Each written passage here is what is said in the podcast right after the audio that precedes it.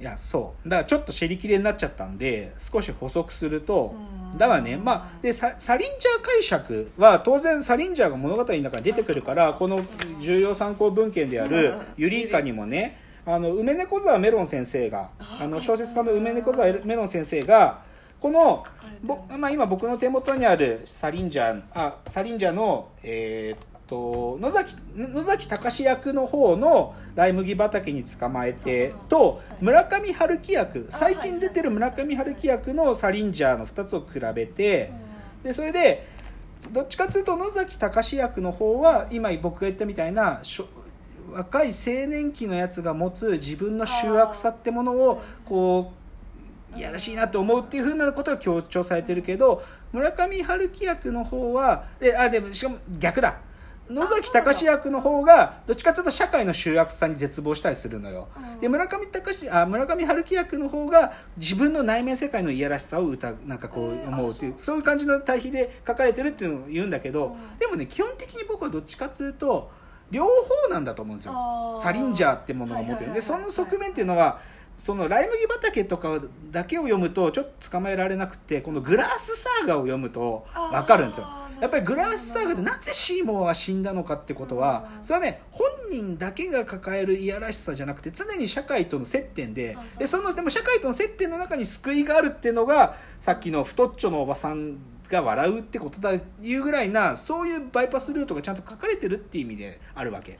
だから僕はねどっちかというと広角機動隊の解読の時に重要なのはサリンジャーなんだけどサリンジャーの中でもグラースケサーガをじっくり読むとそれよより鮮明に見えてくると思います。でこの話はねあと2回あと3週連続企画の2回後にはい。この葵と元子の正義感の違いって話にも関わってくるのでこれちょっと予告として元子と、はい、葵の違いというのにも関わってまいりますのであのぜひお楽しみにと。ということでね、まあ、ちょっと今日最後持ち越しちゃったんで音楽のコーナーなしで。だからねあれなんですよ。サリンジャーも、まあ、このユリイカの本でね、まあ、この本でさっきもちょっと挙げたけど、おまあ憎き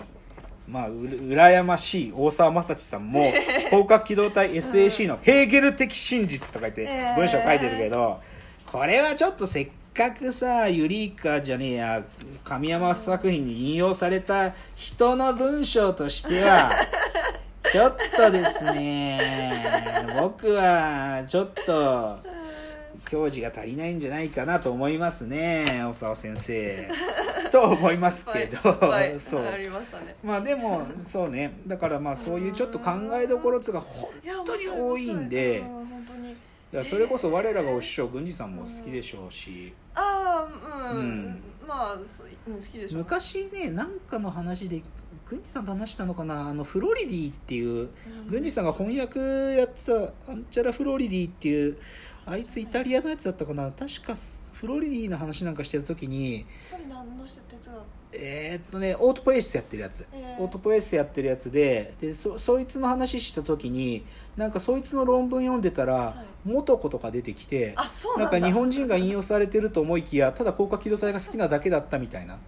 でもそういうやっぱうん、でもやっぱり僕らの研究領域だとやっぱくすいや広角機動隊好きなやつ多いからね。ね。平気で外人で引用してるやつとかも多いですからね。うん。だからそれぐらいこう思想とかねうん。科学哲学とかねそういうものに影響を与える作品だっていうことは事実だと思うんですよね。うで最後じゃあこのチャプまあ最後のエンディングはねんはいはい。ちょっとだからうんうん。だそれだけやっぱさこうなんていうかな人を引きつける力のあるものだから、まあその世界の中で僕が承服しかねる拡張のされ方もあるわけですよ、でちょっとだけ苦言というか僕があんまり好きじゃないっていうのがあって、広角機動隊リアライズプロジェクトっていうのがあるの。へ広角いやリアライズ。要はさうん。SF だからさ未来の話じゃん、はい。はいつまり未来の技術っていうのを描いてるんだけど、うん。その技術っていうのがすでに実装できるかもしれないもの、ーそれをやっていこうっていうプロジェクトがあって、まあ分かりやすく言うと、まあ、光学迷彩っていう透けて見える技術、まあ、でそれはこの広角機動隊の中でよくこの旧館のメンバーとかも自分を透明にしてはい。潜入したりするんだけどじゃあ工学工学瞑想の技術やってる慶応の先生とか出てきてこのリアライズプロジェクトのかかか関わってたりとかあとまあハッキングのなんかハッキングっていうか、まあ、クラッキングだけど、うんそういうプログラミングのなんていうかなコンテストがあって、はい。世界中のやつが参加して、はい。でほとんど外国人の方が優勝するんだけどあそうみたいなのもやってんだけど、えぶっちゃけ僕そのリであとは立ちコマの機体をねなんか再現してみたりとかあるんだけどぶっちゃけさ本当の意味でだよ。リアライズするんだったらーうん俺らのとこに話を持ってこいと思うわけ。いやぶっちゃけさっきのさうん自己言及のパラドックスが解けないたあのーセクレタリー AI でしょ？で今世界でその立ちコマのレ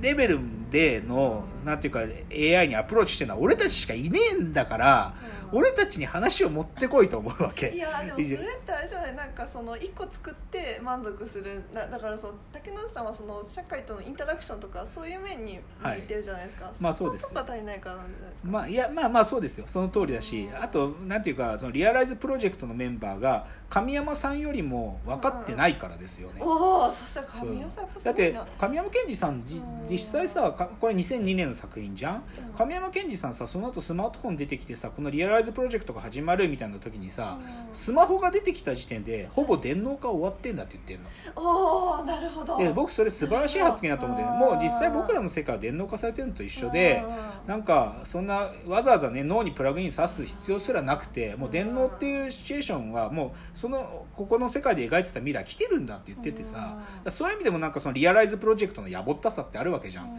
だから神山さんはやっぱそれぐらい分かってるからだったらその神山さんの意思きっちり継ぐんだったらさすでに電脳が始まってるこの世界の中で広角機動隊っていうのはどう僕らをなんかこうなんかねその上位の概念に連れてくかってことを本気でやらにはいかんと思うわけですよ。っていうのでちょっとリアライズプロジェクトにはちょっと苦言を呈すというかあで実際今止まっちゃってんのね。うなんね。2017以降あんまりピンとなんかやってないって。ああとねこれもう一個ねどうしても触れときたいのがはいえっと、第3の広角機動隊が神山健二シリーズだったでしょ？で第4の広角っていうのがあってですあねそうなんですね。広角機動隊アライズというシリーズがこれもあったんですよ。アニメアニメです。でこれもまあネットフリックスで見れるんですけどええ。このアライズが僕はどうしても好きじゃないんですよ。正直ね今までのシリーズとも声優さんも変えちゃったしキャね。キャストのあのもう絵も変えちゃった。元子がね少女みたいな感じなんですよ。ああそうなんだ。でねいやまあそうでまあ産方父さんとかが書いてるんでもうどうにもと思うんだけどね、でえっ、とまあ言っちゃうとウイルスの話なんだよメインは。ウイルスであの電脳ウイルスでうん。ファイアスターターっていうウイルスがあって、はい。でそのウイルスによってまああの事件が進むんだけど、うんこのファイアスターターっていうウイルスの設定が僕は弱いなと思うんですよ、やっぱりさこの広角機動隊の物語の中では、うんスタンドアローンコンプレックスっていう現象は、はい。う言っちゃえばさそんな直接的媒介物を持たないそれこそ媒その媒介者の不在が起こす現象なんだからさ。ででで、まあ、これ来週につながる話なんだけどウイルスが直接的に関あ係して事件が起こるってことをこのセカンド次のギグセカンドギグで描かれちゃうわけーよ。うん。ででねって考えた時にウイルスってものが実際存在して社会的現象が起こるっていうのってさ、なんていうかそのしし現象のレベルとして一段低いっつうかさ、うん。そこの理由明確じゃん。誰かが意図して作ったウイルスによって起きてる現象なんだから。じゃなくてさ誰も予期しえない。うん。誰も予期しえないけどえひょっとしたら自分もその現象に取り込まれてるかもしれないけどその取り込まれてるか否かすら判定不能な世界がスタンドアローンコンプレックスの現象なんだよ。だからねあそのウイルスでっていうのってもしこれウイルスです何かが起こるっていう事件を描くんだとしたら相当難しいウイルス作んなきゃいけないんだよ。うん。難しいっていうのは言っちゃうと意志を持つウイルスぐらいなイメージ。いやもうちょっと違う。もういや実際ファイヤースタートそういう話なんだけど意志っていうのはね集合的意志とかうん。もっと難しい概念をウイルスの中に込める必要があってそういうことがかないとうん。このなんか次の上位概念にいけないんだと僕は思ってるんでであだからアライズはそういう意味では正直そこがもうちょっといけなかったのかと思うっていう意味でもここはちょっと承服しかねるんです正直言えば神山健二さんよりも勉強が足りないと思う。もっと勉強せえって思う。神山超えは、えー。うん、だから神山健二さんはやっぱり相当勉強されてると思うよ。やっぱり。ううん。んなんかちょっとすごいワクワクしちゃうんですけど、うん。それこそあの大喜利愛のあのパラダイムを使ってなんか笑い男を立ち上げるとかそういうのってできないんですかね？そうね。いやいや現象だからね笑い男っつ うのも本人あのオリジナルは不在ですからね。うんだからまあでもそういうことだと思うんですなんかウイけどねルスでもうん。いやそういうことだと思うんですよ。だからね。うわ来てますね。いやーまあっていう話でしたかね。すごい、うん。まあちょっとなのであと2週間続けて広角機動隊のこの3部作をちょっとまた続きを話していきたいと思います。うん。ということでね、まあ、ちょっと今日は言えないんですけど、はい。まあ、明日ちょっと大きいニュースなんかも実はあったりするので来週はちょっとそういう話も織り交ぜながらですはい、ね、楽しみですね。あのーちょっとそういう話また広角機動隊の話はい。アニメの話したいと思っております。どうですか？なんか初心者として。いやもうこれはちょっとあのみ見にゃいかんって感じで。そうでしょ、はい。見見てくださいねと。はい。いうことでじゃあまたご意見やご感想などはフォームからお送りいただければと思います。お別れのお時間やってまいりました。わーわー言うております。お時間です。さよなら